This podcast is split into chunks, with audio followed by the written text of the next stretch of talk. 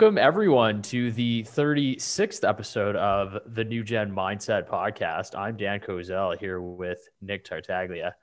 Happy New so, Year, Nick. Happy New Year's to you, too, bro. Um, uh, definitely an interesting uh, beginning of the year. No kidding, especially what happened uh, down in the, uh, the, the the drug dealer's house downstairs, right? It's uh, so the states is turning on itself. Now Canada is having all kinds of problems. Here in Montreal, we went into lockdown with curfews. So you have some history that's repeating itself right now. Scary times, but uh, absolutely. So I just got back. I was in Florida. We did our interview there with Ben, which was which was a good time, and uh, we got to do the 14 day quarantine now. But um, I think there's opportunity in this, and we are bringing on somebody today that I think most people are really going to want to pay attention yeah. to because it's a gentleman that's been in the industry for quite some time. But before we get to that, I think it's important to really highlight the importance of what's happening both in the markets and from a historical standpoint right mm. now, right? We yeah, are, I think I sound like a broken record when I say this, but I think you and I have been talking about this since we started this. Mm-hmm. Western it's the macro. This Western, is where Rick Rule comes in. Yeah, the Western civilization is at a tipping point right now. Yeah, absolutely. And history validates this tipping point. We have Ray Dalio that talks about the 100 year debt cycle. We have economists that are talking about how we're repeating ourselves. We have massive macro minds that are talking about how we just keep recycling the same behaviors over and over. And that's where it becomes dangerous. And investors, people that care about their capital and their resources and the money they worked for, these factors is a threat to the hard worked money you've created and the wealth you've created. These are risks. And these are things that have to be discussed, things that have to be analyzed and digged into. And this is where someone like Rick Rule comes in, someone who's been in this industry, who's been in the investment world for a long time, who comes more from a um, natural resource background, but uh, watching him and a lot of people like him with these macro minds, honestly, it's it's eye opening. It it shows you a world outside of typical Wall Street in North America, and once you step outside of that bubble, you start seeing things that are just not good and not positive, and that's detrimental to the risk factor of your capital as an investor. Yeah, and I think it's also important to understand too what is happening from a macro standpoint mm-hmm. right? This has been, well, we're in the new year. It feels, it still feels like 2020 in my view. I'm sure most people can agree with that. But this has been the most divided, most split up division of both macroeconomic, societal, and for lack of a better word, a political view that everybody doesn't seem to get along. And there's a lot of frustration happening right now. But what we want to do is look, we're highlighting a problem right now. I think our best thing is to really focus on the solution.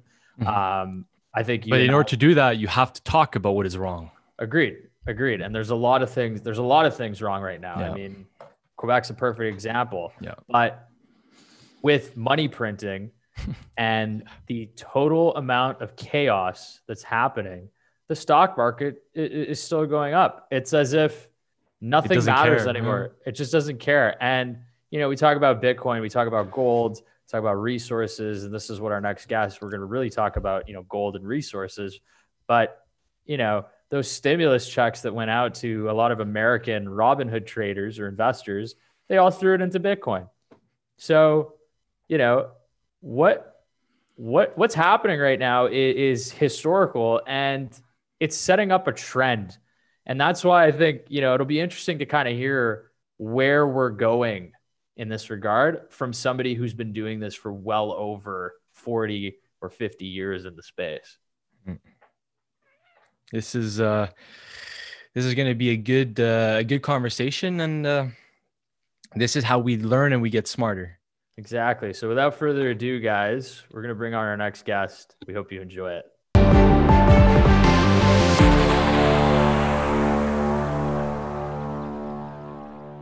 All right. So, Nick, we've got a pretty uh, special guest uh, that's here with us today.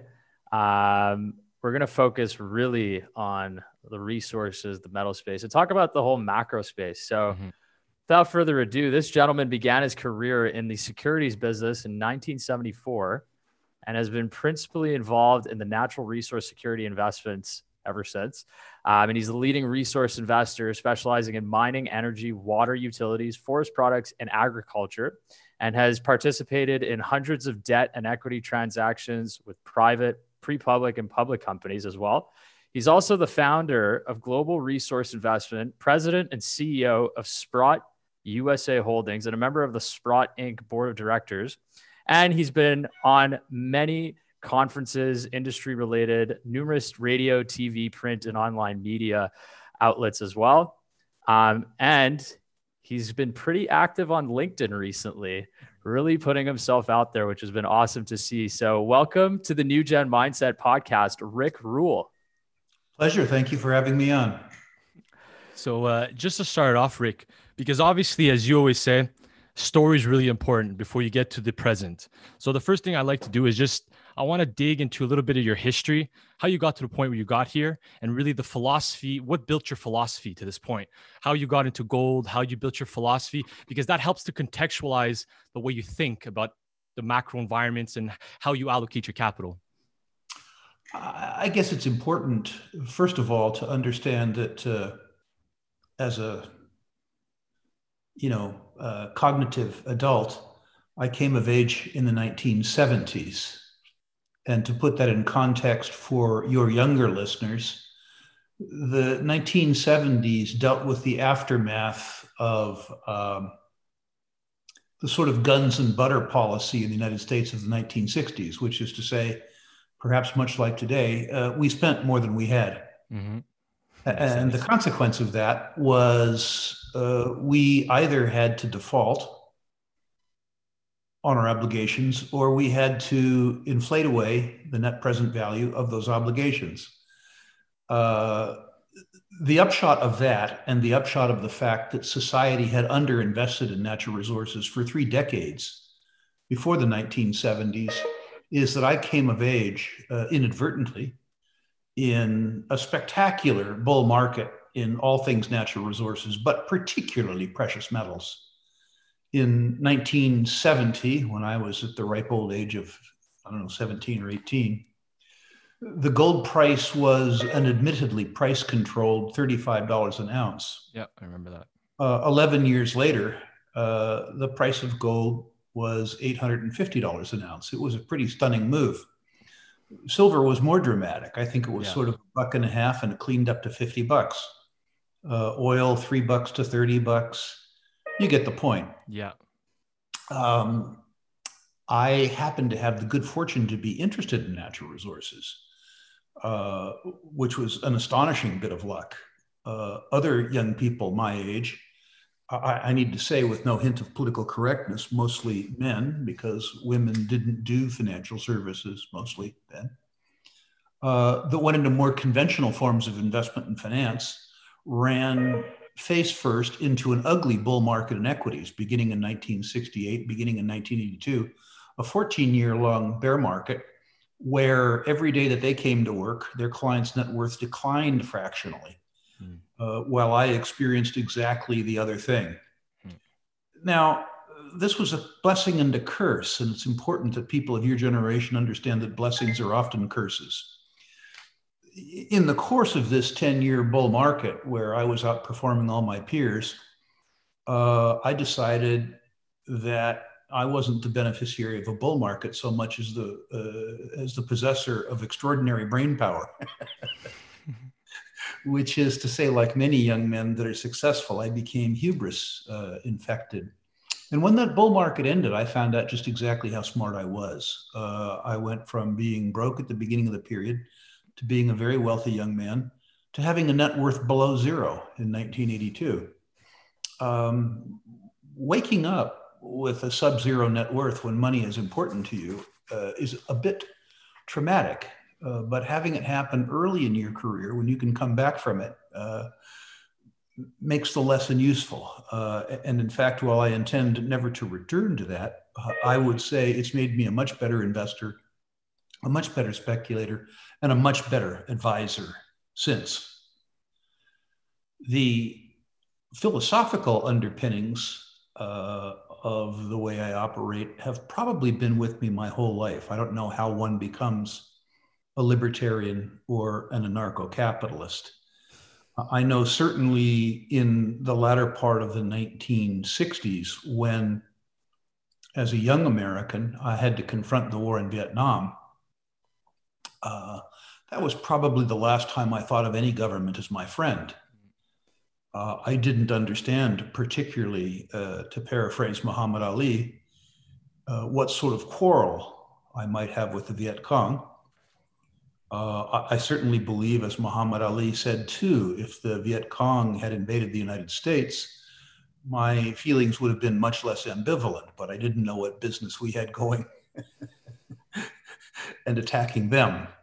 So I, would say that the uh, investor I am today uh, and the advisor I am today really is a function of a, a post libertarian, an anarcho capitalist political philosophy uh, and an experienced investor in tangible assets, particularly natural resource style, uh, cyclical, capital intensive businesses. So I hope that long winded answer satisfies the question. Yeah, yeah, of course. And so basically, with that, what I want to say was because just to give some context. So, in terms of my case this year, when we started the podcast, we didn't see how the development of, I mean, you know, like we we paid attention to the to the environment of the investment landscape. But until 2020, I never truly understood how much of an impact the central banks would have on the economy or in the environment. I never understood how much politics would have that much of an impact. I knew geopolitical risk was a factor, but I never understood how deep of a factor it could become. So I started delving down the rabbit hole of uh, Adam Smith, uh, Milton Friedman, Thomas Sowell, and from there, it started opening my eyes to more macroeconomic principles. And from there, it's taught me a lot about how um, an ecosystem, even though it depends on an economic framework, is heavily dependent on human dynamics. And as you often say, the collectiveness seems to be very stupid and cause its own problems. Where there lays, for in my eyes, the problem of the economy, because the people as a collective are economically ignorant. They don't realize the power of their own dollar to dictate the outcome so, and then that's where it kind of led down the rabbit hole of macroeconomics and macro foundations. And then I led down to uh, silver and gold. And that's when I started realizing there's a reason why certain people who talk about macro, who talk about politics, who look at the world over time, they start to fall in love with gold and silver because humans repeat their constant cycles. So it kind of it, that that it, like nobody talks about gold. We don't talk. Our friends don't know what gold is. People say, "Well, where do you sell it?" And then I like it's the most easiest thing to buy. They ship it to your house, and it's the easiest thing to liquidate. But yet nobody seems to care. Nobody seems to where I can't do this. But they don't realize that there's a political factor that most people are completely ignorant to especially my generation, which is a step beyond the ignorance that boomers seem to have. And that to me is another risk factor that I perceive as being a very negative trend for the overall economy. Because if my generation is a step further away from that comprehension, then that could be more that could be of a more negative detrimental factor for the overall outlook of the global economy especially north america well i would dispute okay. that uh, your generation is uh, less intelligent than my generation. We're extremely competitive, us old baby boomers, even when the competition is stupidity. And we've been real achievers in the last 60 or 70 years in stupidity. Your generation needs to experience making the mistakes mm. that have formed people like myself. As an example, to become a more cautious investor or speculator, there's probably no better lesson than going broke. I, I, re- I, realize that everybody wants to get into the bar and pitch each other and drink without paying the cover charge, but that's not how bars work. Um, what's great about your generation is that you have better access to information and better access to mm-hmm. technology than any generation that's lived before you. It, literally, almost all of the knowledge the, in the world is available to you. So you don't have to remember anything all you have to know is how to access it from Google. What becomes important to you is how do you process information and how do you form a paradigm?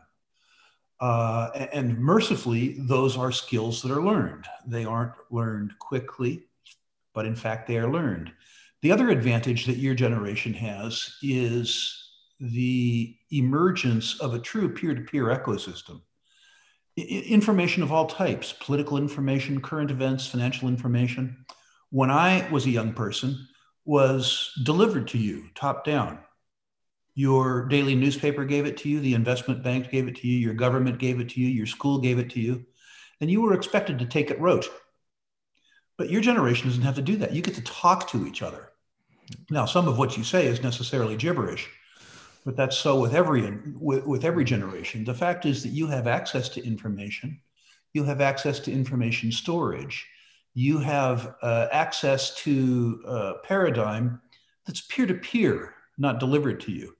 There are responsibilities that come with that. You need to be able to sort that information and use it. And we'll discuss a little bit of that later. What's important, I think, for uh, many of the people in your generation who I've met and had the opportunity to discuss in calls like this is to begin to form your life thesis, if you will. Uh, you mention your own journey through macroeconomics. Y- you can make a lot of this efficient by reading two books. Economics in One Lesson, for those who haven't read it, is simply the easiest read with regards to how the economy really works, not how your professor uh, or your member of parliament would like it to work, but rather how it really works. And I think it's necessary reading for every generation, not merely millennials. And then you talk about individual action relative to the collection, the collective, pardon me. If you have gotten through economics in one lesson uh, relatively easy, or better yet, if you liked it, to me, the most impactful book of my life was Human Action by von Mises, uh, yes. talking about human volition, uh, human motivation, how humans act in their own self interest, and how humans act as collectives, as a society. Now, you're shaking your head. It, it, this book was written in very turgid English uh, and translated into more turgid, uh, pardon me, turgid German, and, and translated into more turgid uh, English. Uh, if you don't read the topic sentence, you'll understand the next the paragraph, and you, if you didn't read that paragraph, you won't get the paragraph after. So it's hard work. But I would say, in terms of understanding the way, the way the world works and the way that you and I fit into it, there's no better book that was ever written than Human Action. Reading just those two books, I think, will give people in any generation the ability to sort through the flotsam and jetsam uh, and the pearls of wisdom that are available in this world of distributed information and opinion. It's um, I find that I find that because of the the simplicity that was given to my generation on the back of the older generation that because of the lack of struggle the lack of difficulty we we seem to have a hard time to be able to contextualize our, our history and our past and we seem to forget that things don't happen by pure coincidence, but rather because human dynamics dictate the outcomes of a collectiveness at an individual and at a collective level. And that's where the whole Adam Smith, the invisible hand comes in, Ludwig von Mises, um, and the things that Milton Friedman, Thomas Sowell talking. It's humans dictate the outcome. And that's where the power of the dollar comes in. And this is why I also became, I believe, a libertarian, is because I don't feel that I am respected as an individual when I work and do what I got to do for myself and those I care. But then you have the government that'll abuse and manipulate the ecosystem at its whim. And that it, I, I, I kind of correlate it to like a black hole where the moment you give your money to the government, it kind of dissipates and evaporates and often not really does not do any good, uh, does not provide any good collective outcome, but rather a beneficial outcome for a select few. I have four responses to that, I think. Uh, the first is yes, uh, your generation was born into the most benign social and economic climate that has ever existed. And my suspicion is, unfortunately, that the world will revert to mean, mm-hmm. which means that the next 10 years or 20 years will be somewhat less generous than the last 10 or 20 have been. But that's okay, you'll get through it. um, you know, the generation before mine had some challenges too, things like the Great Depression and World War II. Um, the second is that despite all of the problems that we face, uh, history, including current history, has shown that individual initiative and uh, individual cooperation is so powerful that we generate so much wealth, so much benefit as individuals that we seem to be able to amortize and afford our collective stupidity. you know, you, you, you put six smart kids together in a garage in Sunnyvale, California, and out pops Google, uh, something that changes the way the world lives. Uh, and Google generates so much utility that neither Washington, D.C. nor Sacramento, despite their best efforts, can wreck it. Uh, enormously resilient. The third thing that I would say is that there's a real futility to pessimism. Um, the ascent of man exists, and I say man in a politically correct fashion. What I mean is the ascent of humankind uh, is continuing and will continue. The ability of people to use technology and use other things to defend themselves individually and even as a voluntary society uh, outpaces their collective stupidity with, with the caveat that unfortunately technology has allowed us to kill each other extraordinarily efficiently uh, if we're if we're not uh, careful about how things work. And the fourth thing I would say uh, is that although you are distressed by the relatively small proportion of your generation who shares your libertarian thought, when I was your age, or maybe a little earlier, uh, I couldn't spell libertarian.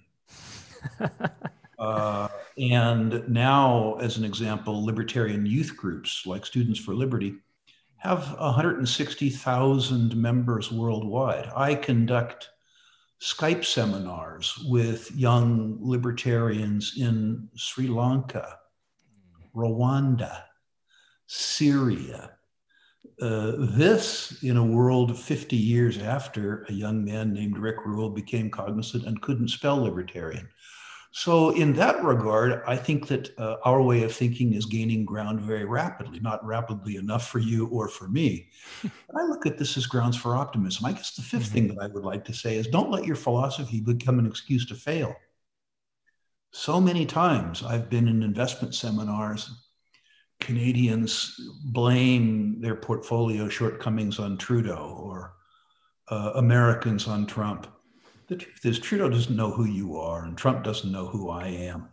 Uh, and so don't let those morons uh, in Ottawa or Washington give you an excuse to fail.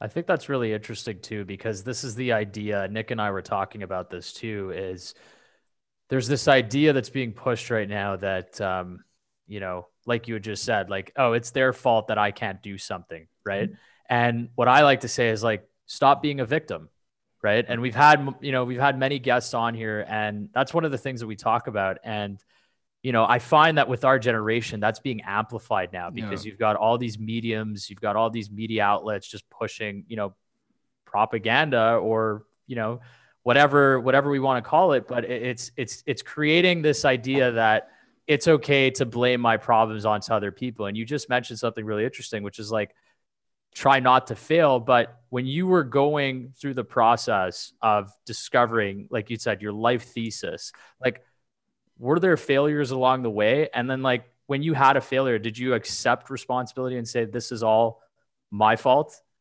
I would have described going from being a very young, a very wealthy young man to having a negative net worth.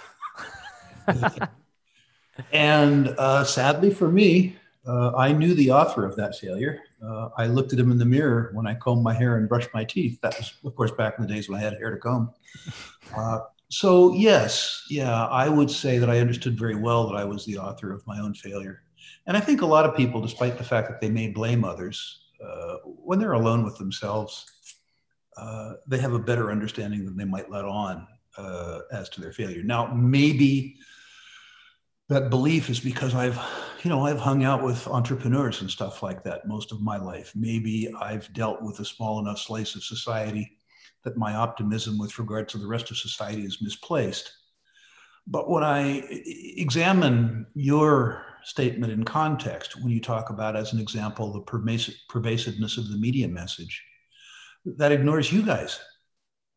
I mean, you guys aren't CBC, you aren't NBC, but the number of people that you ultimately reach and the nature of the message that you dispense uh, isn't their business and isn't under their control. Uh, to the extent uh, that the mainstream media distributes paradigm, message, and news that's unacceptable to a certain audience, and you fill that niche, uh, that process by its very self benefits both you and society simultaneously. And again, is a cause for optimism. I, I look at some of the nonsense that I see in social media Mm-hmm. And I'm delighted to be able to see that nonsense because there's a forum for the good, the bad, and the ugly. Yes, you can't that, see the light without the dark. You can't light cannot exist without darkness. So you have to you get to see both sides. That didn't exist when I was a kid. You got your information top down. The teacher taught you what you were expected to listen. You were supposed to regurgitate it on an exam. Uh, assuming you got through that, you had to read the paper, which was the same process. Then the government told you what to think and who to kill uh, and beyond that, the investment banks gave you advice as to what to buy and sell. Uh, this whole idea of distributed knowledge and distributed information is tremendously important. Okay, so to segue into well, the premise of gold and natural resources, I wanted to read you a little like um, a little philosophical text that I had written in one of my uh, blog pieces after really di- diving deep into gold and what gold is and the history, the 6,000 years of history. So I just I want to start off with that, see what you think of it, and then I wanted to go deeper into gold and natural resources. So to start off, now having established that rationale, respecting natural law, if we observed that relationship gold played with humanity, we see a positive correlation. Let's take that further now. If that has always been humanity's most reliable form of exchange that provided sustainable value until the mid 20th century of our globalized expansion, then why is any human trying to apply their personal desire of altering that very truth? Seems like ego rather than anything else. Another old tale of history. Gold has been loved, desired, utilized across time in correlation with our expansion. That makes it incredibly reliable by simply backtesting our history. It also makes it a mean average baseline off which humanity's economic expansion could occur. It provides a constant baseline off which natural wealth can truly expand. This is a key dynamic relationship towards having a viable, flexible, and sustainable expanding economy sure sounds a lot like what a, na- a, rational mind would incorporate into their framework to ensure optimal output would seem rational for a trusting and functional global economy with so many dynamic variables, such as all the social problems it has, to trust a monetary framework that has pierced through time alongside us. Every time people deviate from it, it was, in my opinion, heavily from the centralized personal interest of a select few greed to obtain something more for the benefit of, of the few at any cost. Human suffering must often then, uh, sorry, human suffering most often than not appears to be that cost that humanity keeps trying to teach. Uh, there's too much in there to respond to all of it. Um, so I'll just pick yeah. part. Yeah, whatever. Just in terms of the philosophy of where gold came to and where you see gold in the necessity of our civilization. Uh, I think it's important to note, and I don't really know why, uh, that gold emerged almost spontaneously in cultures that, if they had contact with each other, we don't know about Mesoamerica, Eurasia, South Asia, um, East Asia, and it has been, as you suggest, for at least 6,000 years, simultaneously a store of value and a medium of exchange. For those who care, uh, Aristotle listed the reasons why gold makes great money, uh, among other things, consistency, malleability, durability, utility. Um, and for whatever reason, uh, as you suggest, unlike most other mediums of exchange, gold is a store of value. It's in fact honest money. And as you also suggest, the collective uh, doesn't like non debasable, um, non manipulable stores of value. One thing we see in organized societies of the type that are prevalent today, which is to say democracies, and I'm not necessarily anti democratic, but one of the features of a democracy is an ongoing war on savers by spenders, savers being scarce and spenders being numerous. the spenders, of course, will always vote to plunder the savers. That's the way the world works. And the consequence of that is that, if they, if they can't plunder them directly, they plunder them indirectly. They plunder them by inflation, they plunder them by debt and deficits. One of the best examples that we can make of this in real time for your generation uh, are precisely these debt and deficits. If we think about them for what they are, they're a transfer of wealth. My generation, who voted ourselves all these wonderful entitlements and benefits, consume more than we produce, and we leave you all the bill. Now, part of me thinks this is fairly funny. You know, I'll be out, I'll be out of here probably before the bill is due. But if I were you, I wouldn't think it was funny. Hmm. Uh, and gold traditionally has been a way that savers can defend themselves by spender from spenders because it can't be inflated away and it isn't a promise to pay. A, a dollar really is a floating abstraction. It isn't payment. It's uh, a promise to pay. And it's a promise, as many societies, Argentina as an example, have shown, that can be renounced. Gold isn't a promise to pay, it's simple payment. So, to the extent that you store your savings, your savings being the surplus of the utility that you generated relative to the surplus that you consumed, in a store of value and a medium of exchange that other people don't control, what in effect you are doing is defending yourself and yours from people who would attempt uh, advertently or inadvertently to harm you. Now, I'm not one that would like to see a, a gold monolith. Uh, I'm a consumer of currencies, and I would like to see many mediums of exchange compete to offer me utility, gold being one of them. Uh, gold, for various reasons, would probably be uh, in a very, very, very competitive world uh, the way that I stored most of my liquidity. But I wouldn't want to convey my wishes on others. I would be delighted if, through technology, some other mediums of exchange came along that made gold obsolete. I don't see that happening in my lifetime, or in fact, in your lifetime. Um, what I think is uh, unfortunate that you cover in that tome is the non voluntaristic nature of the society that people would ask us to live in.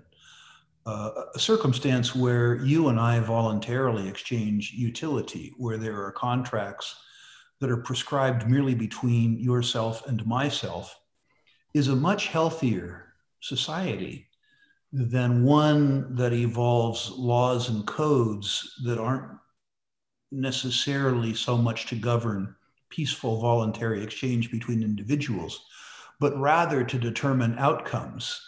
Um, and gold has been a fairly good way of excusing yourself from outcomes dictated by society that aren't consistent with the outcomes that you desire. It's uh, the way I would. It's it's it's a hedge against the stupidity of the collectiveness. Well, I wouldn't. I mean, yes, I get that, and uh, the stu- the collective is stupid. the The collective is nowhere as stupid as I would wish, um, because the collective has done things like World War II. Uh, there is a certain pernicious and ugly wisdom.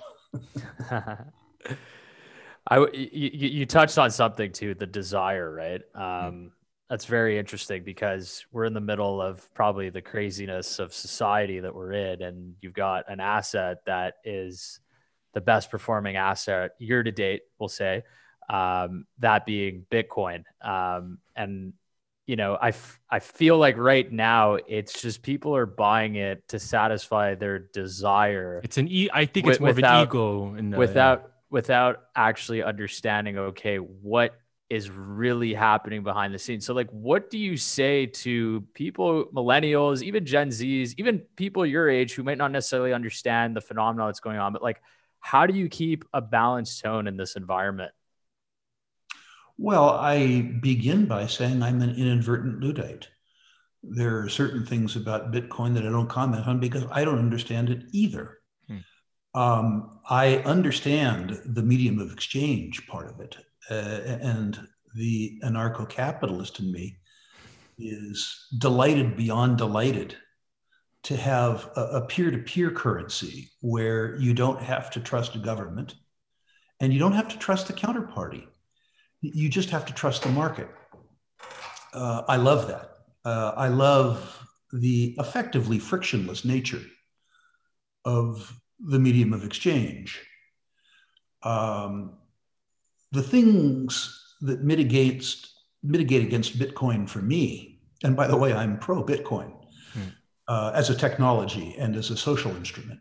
The things that mitigate uh, against Bitcoin for me are, first of all, that its attribute that speculators seem to like the most, which is to say its volatility, hmm.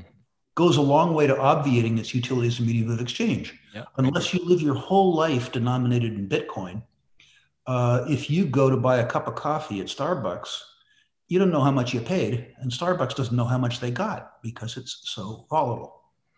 I also understand too that the um, store of value part of Bitcoin has to do with the network effect. Uh, and as the uh, liquidity in Bitcoin becomes larger and larger relative to its population, relative to its store, which is to say, uh, the network effect creates its own utility. I get that in the abstract.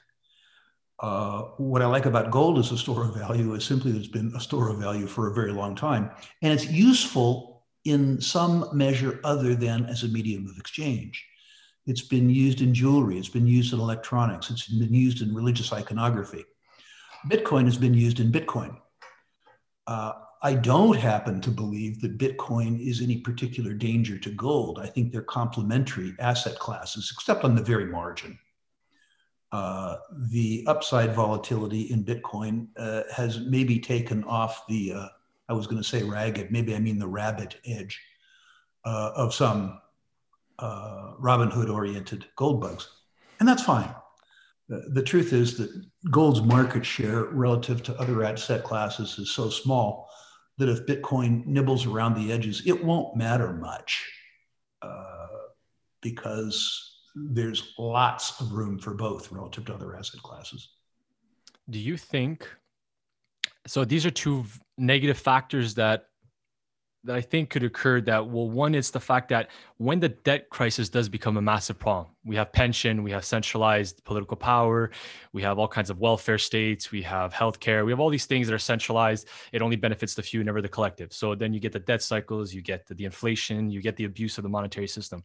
So in the context moving forward, if the debt were to collapse, it is very much a possibility that Bitcoin could be correlated as a risk asset in the sense that much of the much debt could have been taken on by millennials uh, at zero interest rate. People are remortgaging their houses and they're going piling all in on Bitcoin. So is it is it fair enough to assume that there is definitely a massive risk factor that when the debt does come down, it could correlate heavily with the debt collapse? I think that's true with all asset classes. Okay. Uh, I don't want to focus on Bitcoin with regards to that. I've been through a, a couple periods in my life where social trust disappeared and there were liquidity crises. Uh, in, in, that circumstance, the sell decision isn't made by the owner, it's made by the margin clerk. Uh, and the margin clerk sells wherever there's a bid. Uh, if you have a choice between maintaining your Bitcoin account or feeding your family, you're going to default in most cases to feeding your family. Mm-hmm. So I, I, don't think that Bitcoin is um, more correlated to the risks associated with a credit default than other asset classes. Uh, I also don't think that your risk in terms of debt as a millennial is as much of your making as it is of mine. Uh, if you look at your access to debt, your access to consumer credit, uh, you don't have the ability as a private party to do anywhere near as much damage to you as I'm going to do. Uh, when you look at the United States, uh, $26 trillion in on balance sheet liabilities at the federal level, 18 billion net, uh, or $120 trillion in entitlements Hmm. You add state and local debt on top of that, and you add underfunded pensions on top of that. Uh, your generation has debts that most of you don't know you have. Hmm. Uh, talking even to someone my age in the context of a trillion results in people's eyes glazing over because they don't know what a trillion is. Um, and I, it'll be interesting to see how we resolve this debt problem. Your politicians and mine say, in one sense, that the debt doesn't matter because we owe it to each other. Yeah. Well, strictly speaking, true. The spenders owe it to the savers the spenders being more numerous than the savers, uh, when the bill comes due, uh, there's going to be some extraordinary difficulties. And I guess we deal with it one of three ways. Um, we have a good old fashioned default. Mm-hmm. Uh, and that could happen two ways. That could happen when you two go to the ballot box and say, hey, Rick, you voted yourself all these benefits, you pay for them. We're not gonna. you know, that social the social security that medicare that medicaid you know screw you strong letter to follow. Uh, or a formal default where the government says yeah i know we promised but we're not going to pay. Or you could have the dishonest default which is to say you attack the numerator. You depreciate the net present value of the operate uh, uh, uh of the obligation by depreciating the currency. Or you do what we sort of succeeded in doing in part of the decade of the 80s and part of the decade of the 90s, which is to say you limit the growth of government debt to a number that's lower than GDP growth and try and grow your way out from under it. Uh, I don't think that there's much appetite in the world for taking the type of pill that the United States took in 1981 with Paul Volcker raising the interest rate to 18%. Um, but there certainly is a, a, way out of this problem short of default. It's just it's going to be very, very, very unpleasant for the majority of citizens and the majority of voters. Is there um, is there a scenario where, as Jim Rickards talks about oftentimes, where he mentions um, in order to solve a lot of the debt problem, you would have to automatically like kind of did what did back then in the 70s where they pinned gold at the price of $35 but in this environment going forward with the amount of debt you would have to automatically inflate the price of gold to justify the debt loads. So gold could go to five ten thousand fifteen thousand dollars. Is that a, is that a plausible scenario? Sure. I mean i don't think that you have to automatically reprice gold. Um, I, I, think the market will do it for you. Okay. Um, a, a greater danger uh, would be, I think, the collective trying to outlaw private gold ownership. Mm. Private gold ownership being a form of protection that the savers have from the spenders. And the spenders don't particularly want to be defended against. Um, okay, so with that said, then here's um, so in obviously because there's a lot of people that normally when they want to get exposure to gold, they'll go straight to um, iShares or they'll go to GLD. It's a conversation a lot of people don't understand when I say it's paper. This is a paper traded, mostly a paper trader type of fund. And then you have things like, for example, Sprott, where Sprott is an actual trust that holds real metals. In, in the context of millennials, can you provide uh, an explanation that th- that shows the difference between what traditional like uh, iShares does versus what Sprott does when it comes to metals sure. to better allocate their capital? There's a few ways to own metals, many ways. Physical ownership, where you actually have it. Not a bad thing to do. Uh, it's inconvenient, by the way. Uh, and many of your generation, at least the part of your generation that's been influenced by people like me, uh, like having control of their own physical precious metals because they don't want to trust other people. Unfortunately, one answer that's become increasingly popular is that people try to store that themselves at home. I laughingly call it midnight gardening. Uh, and that exposes you to a different set of risks, particularly if you tell other people that you're engaged in midnight gardening. So I always ask people if they're going to hold physical precious metals, that they uh, hold it uh, with some trusted intermediary. Um, could be a bank, you know, in a safe deposit box. It could be uh, a, a, vault, provided that uh, you understand something about the solvency of the vault owner. A different way is, as you suggest, iShares into ETFs. Um, this is extremely convenient. It's extremely cheap. It's extremely liquid. You can buy it and sell it with the click of a mouse. There aren't the huge premiums to buy and sell and store that you have with physical gold, and hence it's very popular. There are two reasons why people don't hold their gold, perhaps three reasons why people don't hold their gold. Some people don't hold their gold uh, in the form of an ETF. The first is, as you suggest, it's a paper asset. And to the extent that there was a real breakdown in confidence and the exchange is halted for a while, mm, would sense. sell your gold. At precisely the time that you needed the liquidity from it, it would be unavailable to you. Okay. The second is, and I'm less concerned about this, frankly, than some of my friends. Um, the ETFs have such dramatic pinches and swells in net asset value, even day by day, that they're forced to be very large buyers and very large sellers of gold on a day by day basis. And what that means is that if you had a period of real volatility that was followed or concurrent uh, with a liquidity crisis, what you might find is that some of the assets of your ETF, rather than being in gold, were in delivery receipts or deposit receipts which is to say that your ETF would become the unsecured creditor of a counterparty that couldn't deliver. Uh, in financial parlance, that would piss you off.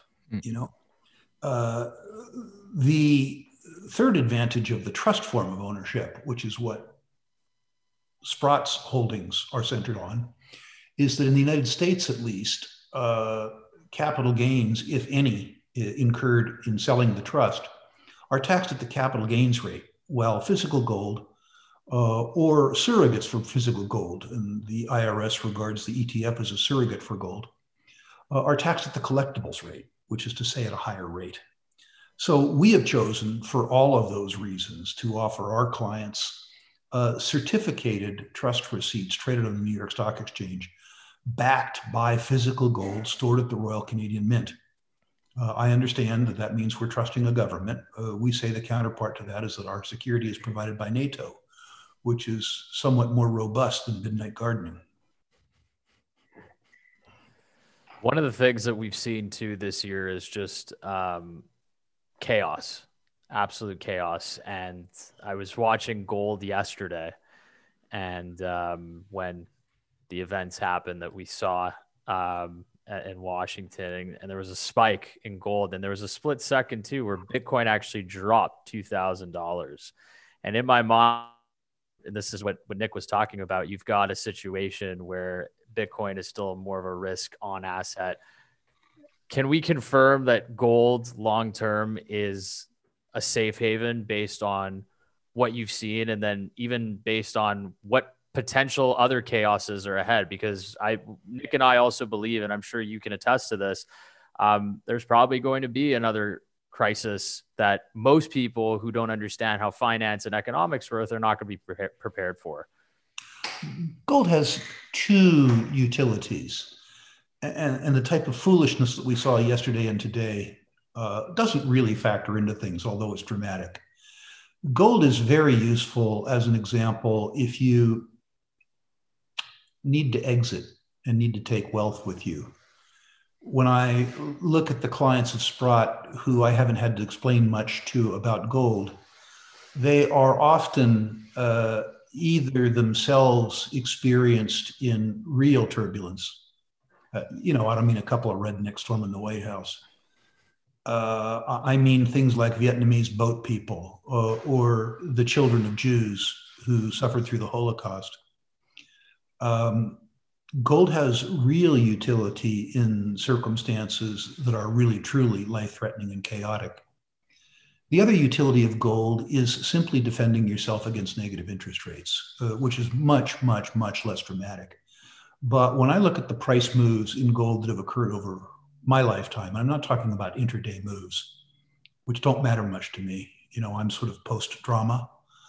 Um, what has really been the determinant of the gold price has been faith or lack of faith in the efficacy of savings products.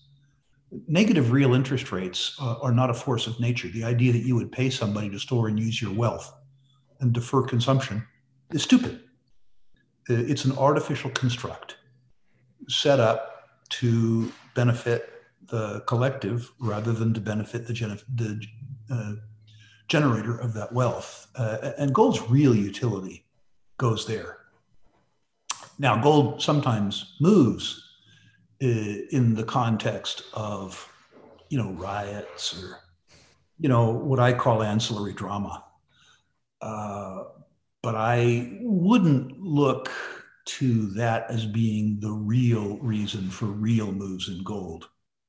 Negative real interest rates and the depreciation of the currency and the erosion of the purchasing power of one's savings are the reasons for real moves in gold, absent circumstances like the Holocaust.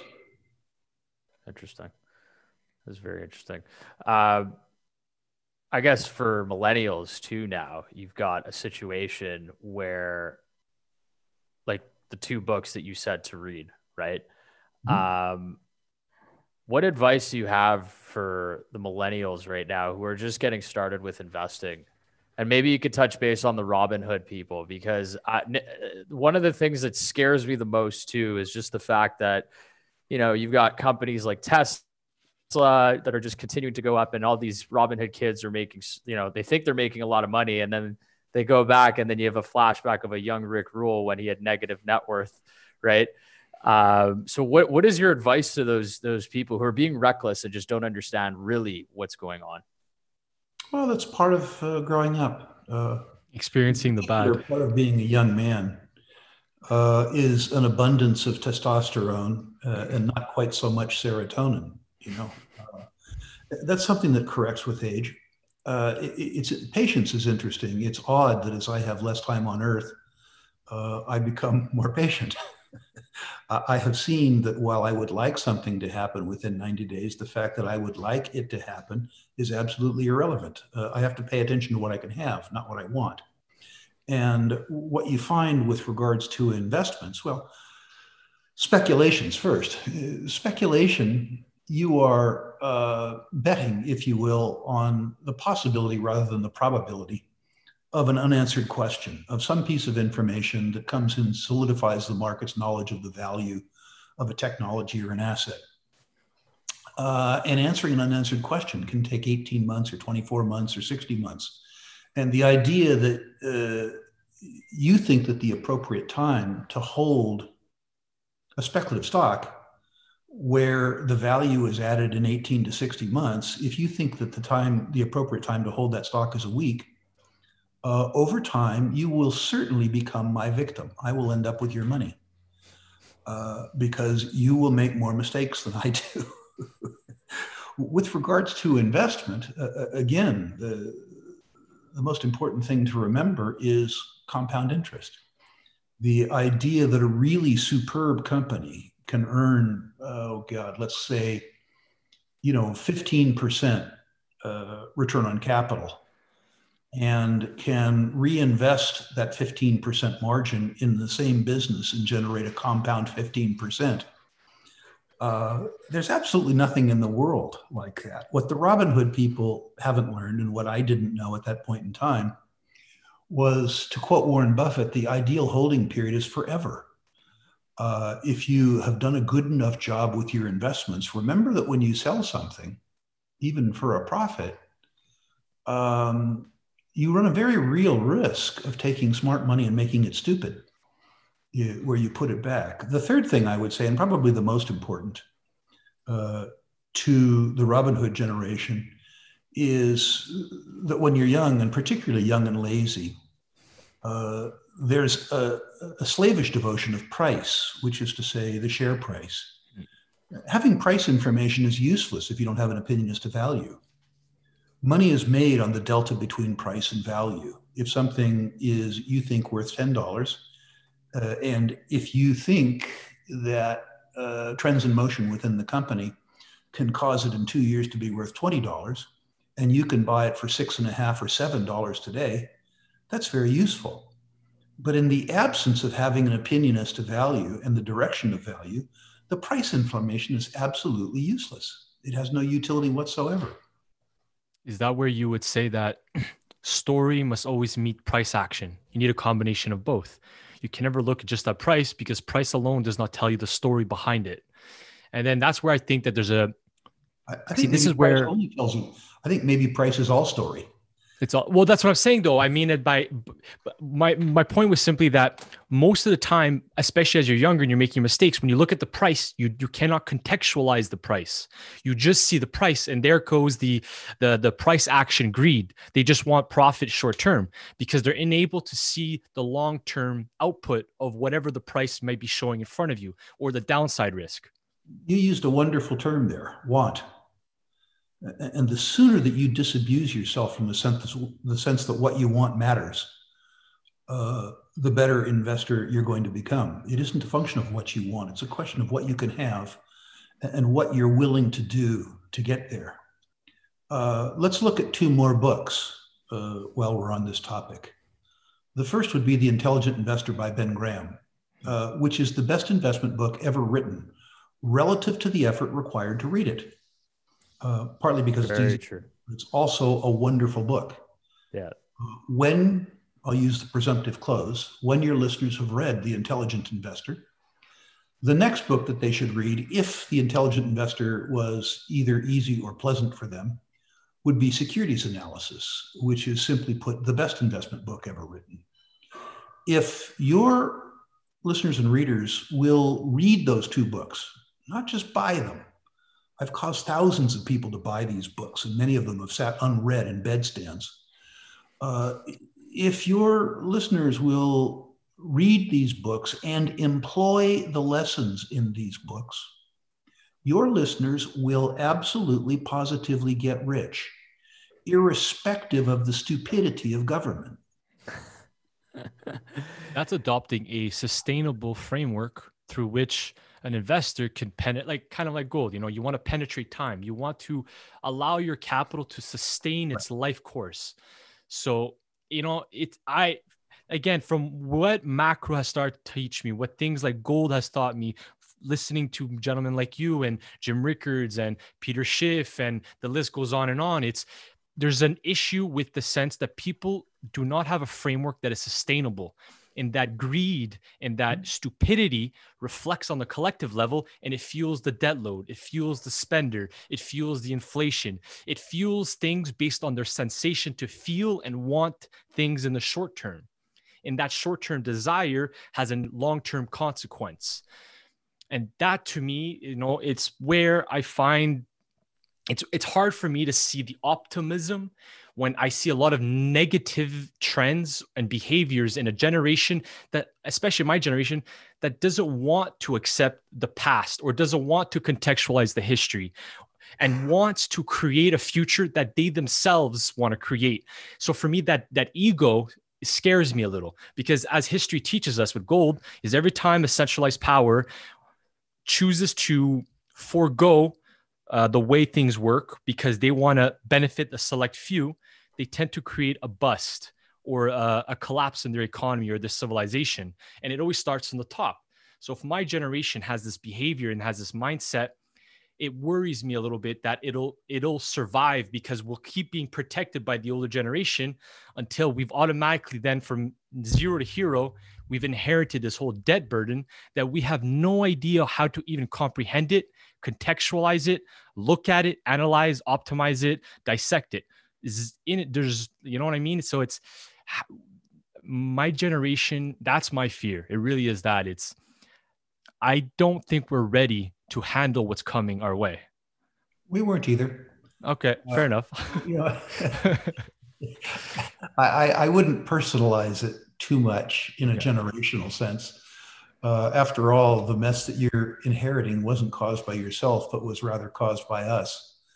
Um, my suspicion is that the life circumstances faced by your generation will give them uh, the same style of lessons that my own life gave me. Those 10 years I described, where I went from zero to hero to zero. Uh, taught me a, a, lot about the way the world works uh, and the way that I had to work uh, in order to get along within the world. I, I, would say that young people listening to this lecture or whatever it is that we've had, this discussion, uh, the most important thing that they should take out of it would be to read those four books. Uh, if you read those four books, what you will realize, uh, to paraphrase the old quote, is just because all of those about you are losing their heads, there's no particular reason for you to lose yours. Uh, losing one's head is mostly optional. Uh, and people of any age will find that their very, very, very worst wounds are self inflicted. The idea, as an example, that you should look only at the mistakes and disadvantages associated with your generation rather than uh, looking uh, at the opportunities and the level of education that you have is a mistake. Uh, approaching the future with fear as opposed to respect is a mistake too. Uh, investing in yourself, investing in the audience that you're cultivating um, with this broadcast series, investing in your own education and knowledge is almost a guarantee uh, that you, despite whatever odds are thrown against you, are going to succeed. The other problem with uh, futility is that if you expect the worst, those goals are very easy to achieve. Uh, it becomes a, a self fulfilling prophecy. You know, um, bear markets, which everybody fears, uh, are wonderful things because what they really are is sales. If you look at a circumstance where you think a company is worth $10 a share, but the problem is it's selling for 12. If that same company falls to $3.50 a share and nothing else changes, that's a really good thing. It's odd that as sentient human beings, when we look at sales on consumer goods, we think it's a good thing. this time of year, if you're going out to, you know, to find yourself a coat or something like that, and you see a coat that would be a reasonable value at $200, but it's on sale at $100, you're thrilled. Well, for the merchant, that's a bear market, okay? Uh, and a circumstance which you will certainly face in the next 10 years, I think, where the general level of equities pricing, at least for a while, falls by 50% or 60%. well, it's unpleasant for the inventory that you have in place uh, presents a tremendous, tremendous, tremendous opportunity for you. you. You just need to get yourself in the circumstance where you come to view investment goods the same way that you regard physical goods. Is there is there a possibility that Japan becomes a reflection of what could become here? In the sense that the youth have become marginalized. Uh, they can't move out. They can't afford most assets. Um, they're depressed. They mostly live at home because they can't find jobs. And I find that that could become a possibility in terms of marginalizing the future economy, that that could become a negative trend. Well, I certainly hope not. Um, I think that's up to the individual youth. Uh, I know that one of the things that's happened in some measures of Japanese society is that it's become so regimented uh, that people aren't willing to be entrepreneurs. Uh, while that's bad for Japanese society, it's wonderful for Japanese entrepreneurs. If you look, as an example, at the ascent of SoftBank and other entrepreneurial run uh, Japanese companies, there is still tremendous savings within the Japanese society. There seems to be uh, some trends in motion, and I'm not a political scientist. I can't say why they are, but I, I would suggest they're due to the regimented nature of Japanese society, uh, that uh, they have chosen to cure uh, the disease of government control with poison, uh, with more government control. But I'm editorializing. Uh, I would suggest that in every circumstance, rather than looking for the problem, identify the problem, certainly, uh, and try and steer yourself clear of it. Uh, but think through to the opportunity that might exist for you in the problem. Uh, well, that's where the gold comes in. Uh, gold in your own education. Mm-hmm, of course. There's a whole bunch of ways to get ahead. You guys might build uh, an online media channel with four or 500,000 viewers. Uh, in which case, what happens is that gold becomes to you a surplus store of value uh, yes, you'd make some money on the gold, but you'd make much more money on your media channel. Uh, yes, gold is a store of value, but that isn't the only thing that you're going to do with your life. Hmm. right there, now. yeah, go ahead. Go go ahead, Nick. No, I was just say, is there, is there, is there, is there particular things in history that's always stood out to you that has sticked with you throughout your life that really tells, in a simple little story, a, a, a tale, a lesson that that people can take with them? Because I know history teaches a lot, but someone as Is as there one you- that stands out basically? yeah, something that stick with you because you clearly I like I watched a I watched a gold documentary that you made with um, Real Vision, Mhm. where it was a two part series, and you know I I very much enjoyed that too, where you had a bunch of people talking about little philosophical things or historical moments that have that have stood out to them. I think I think the most important les- lesson of history is the ascent of man. Uh, think about how uh, people your age would have felt in 1936 or 1937. They'd been through the Great Depression. They couldn't get drunk because there was prohibition. And then comes World War II. It's like no time to adapt. You just got to go. Yike. You know, we think we got problems. Yeah.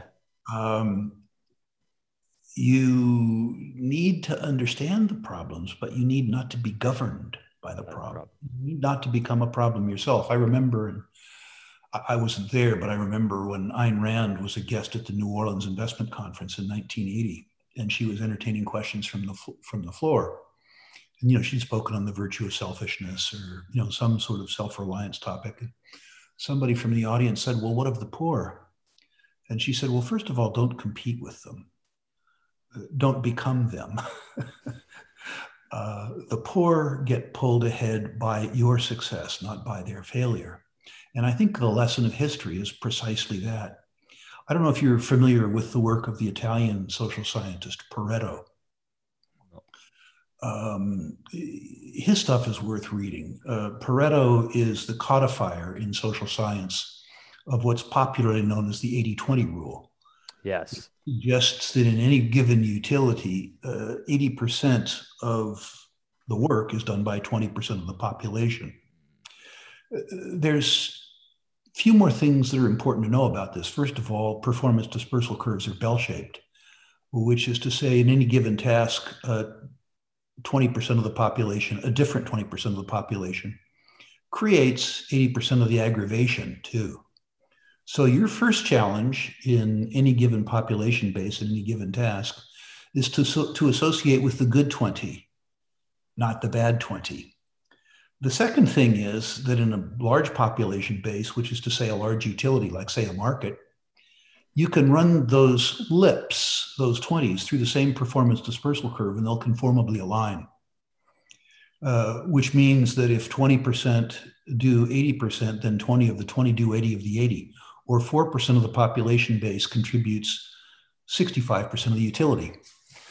Uh, so part of your life really is uh, determining uh, the task that you're interested in and associating yourself with the first or second standard deviation of achievers. What it means on a societal level is that the um, beneficial activities of eight tenths of 1% of the population at the third generation, uh, the third standard deviation, can generate 40% of the utility, which is to say, a few good people can overcome a whole room full of idiots, which is a good thing because roomfuls of idiots are you know, fairly commonplace. but the idea that you allow your expectation of the future to be governed by your observation of the idiots is a mistake. If you associate with the idiots, it says something about you. Uh, and you need in every circumstance. It's also important to understand that uh, different people uh, inhabit different realms. So you can be part of the good 4% in one part of your life and unfortunately be part of the bad 20% in a different part of your life. And so it's important to sort through these performance dispersal curve groups by function. It's it's pretty interesting that you bring that up because I before the year ended, I'm not really big into New Year's resolutions. I think they're they don't they don't work. I think it what what you said is you need a life thesis and that's what's going to continue to keep you going. So I don't do New Year's resolutions, but the one thing I did uh, before the end of the year was I did an internal audit. I, I spent a lot of time looking at you know the social medias that I was posting, the my goals that I was doing, where I was at, and stuff like that. And you know what? There's so much garbage on social media that I just said like, how could you say that, Daniel? Or you know, or like you know, friends friends of mine were saying like this guy's crazy, and I was just like, you know what? You're right. And that's a perfect example of something where, you know, I might not be part of the, you know, part of the group of idiots in that situation, but it's also an important piece as an individual for you to kind of look back and say, okay, I did this, forget it, let's be better at this point in time. But you brought it from a very analytical perspective, which is like use it as a function as a result of that. So I found that really interesting.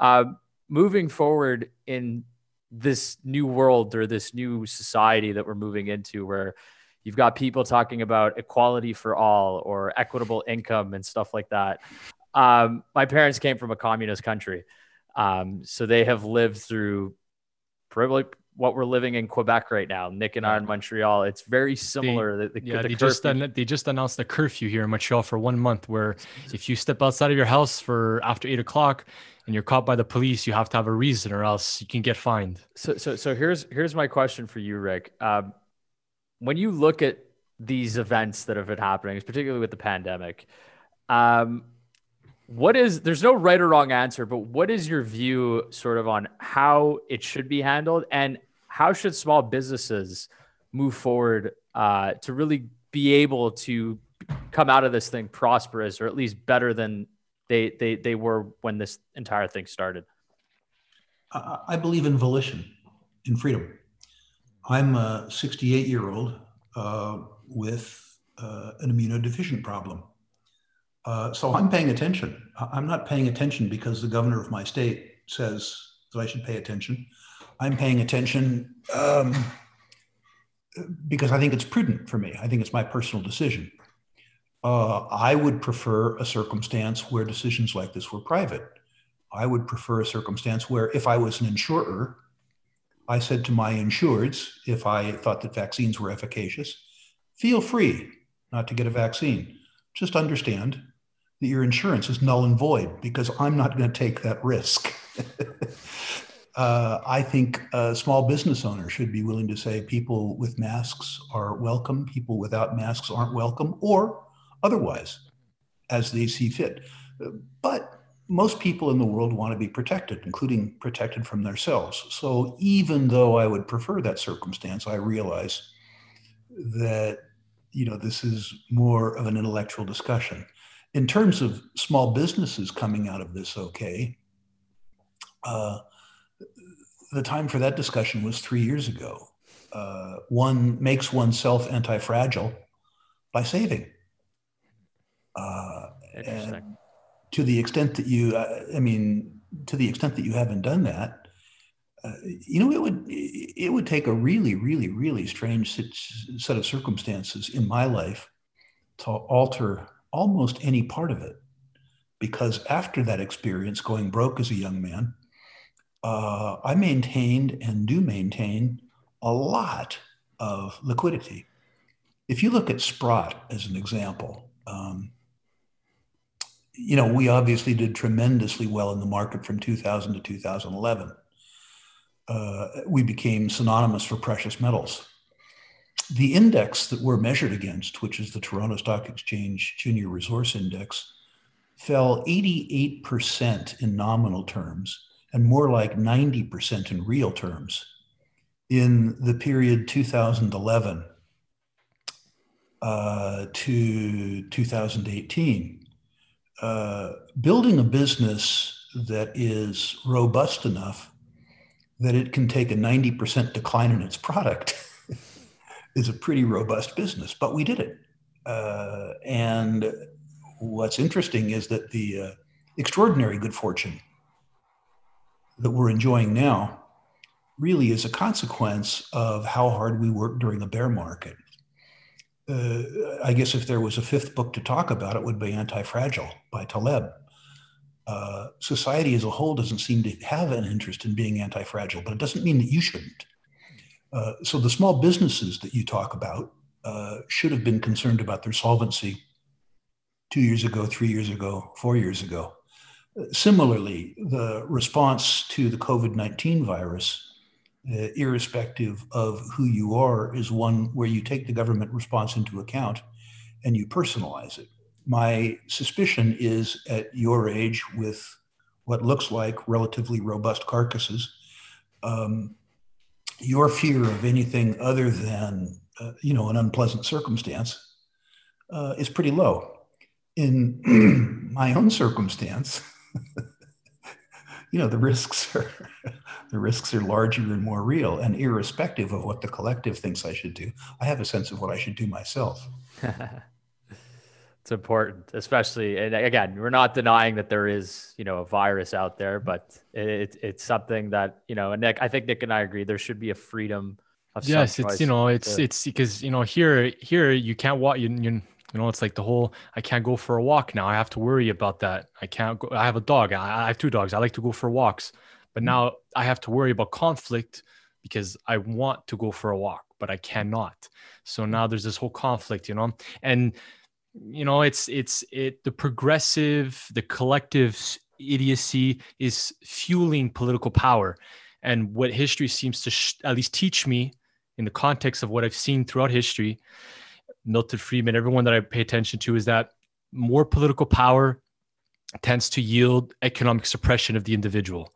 And when you have more economic suppression of the individual you tend to have more social conflict as a result. And then it spirals out of the control so, you know, so it just, it's something I pay attention to because through the darkness, you can figure out how to find the light. So it's more a matter, it's about, yeah, it's the optimization, you know, it's just, it allows me to see why it's wrong or at least feels wrong.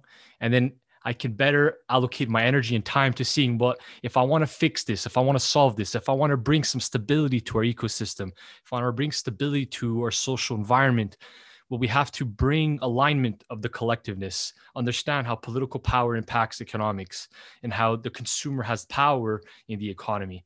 Theoretically, that should be how it's supposed to be done, but political power deviates that.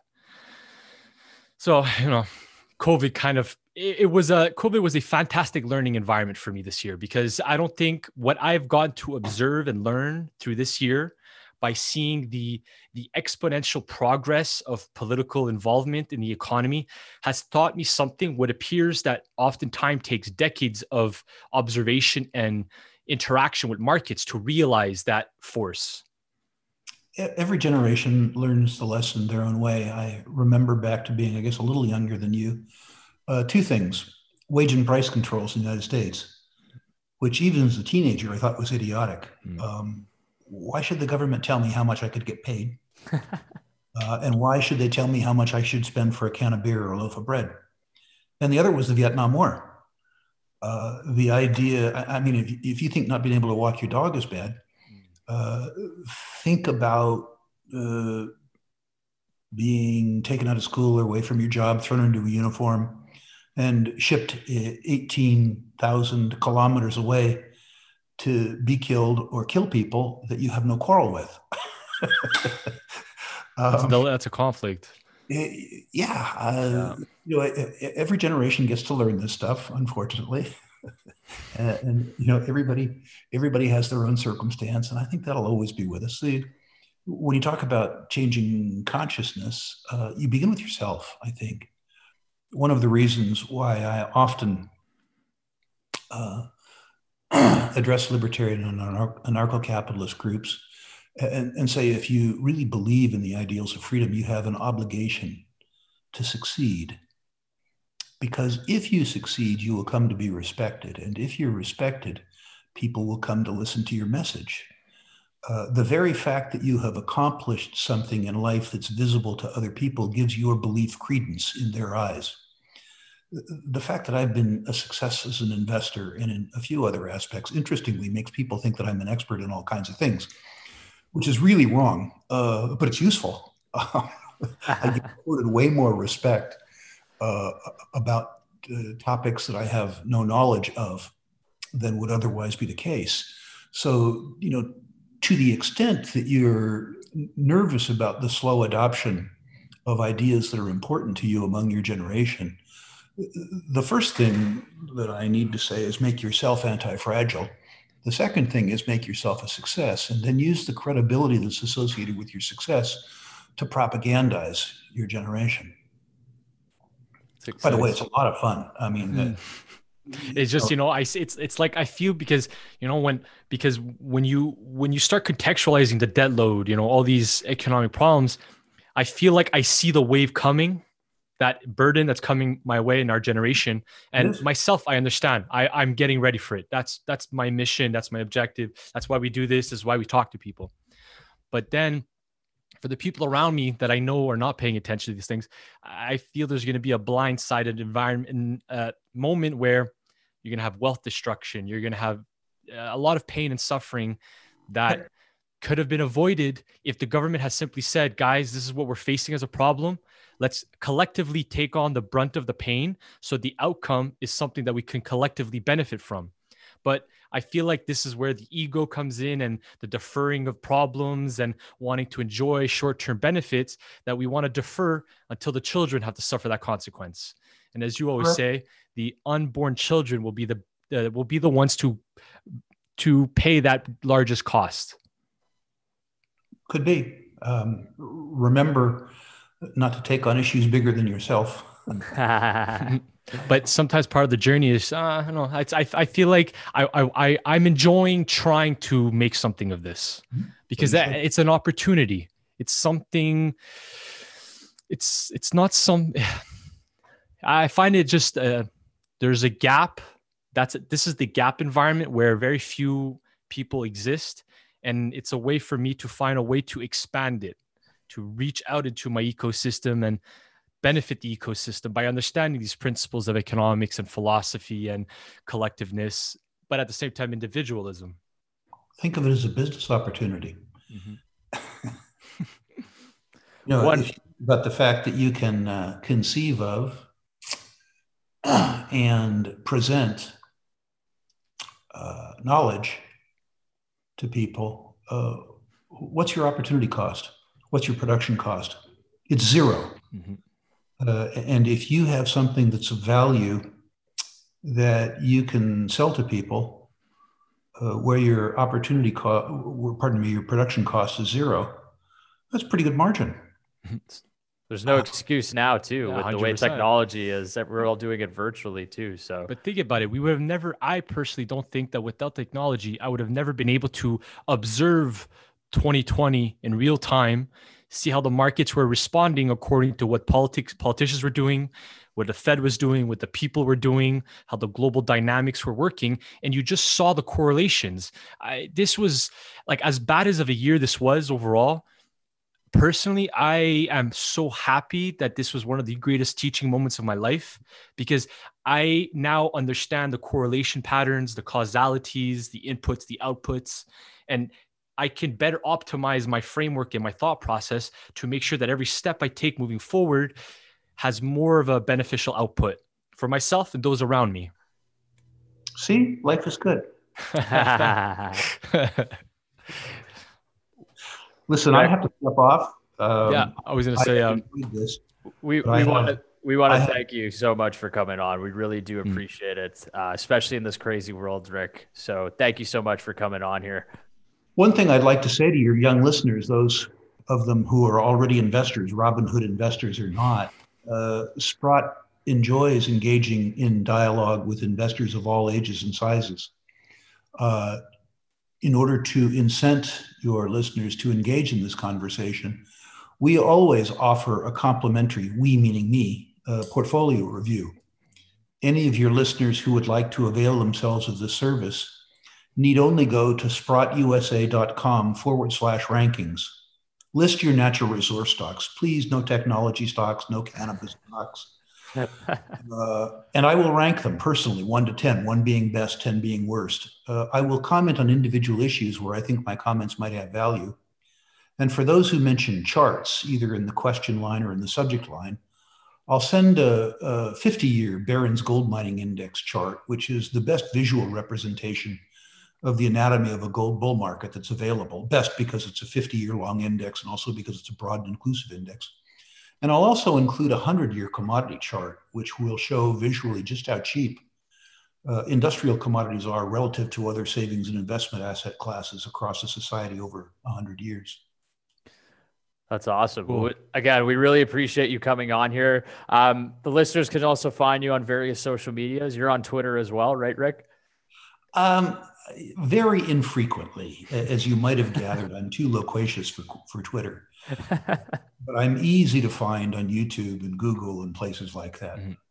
Absolutely. Real Vision for people. Real Vision and Kitco News is where I often see you and watch a lot of this stuff. Well, I, I'm I'm a big fan of both mediums. Perfect. Well, happy New Year, Rick. Thanks again for coming Thank on. You. It's the first interview on the New Gen Mindset podcast, and we want to wish you all the best in 2021. Thank you. And read those books. Absolutely. We will. Thanks so much for coming on. Thank you. Take care.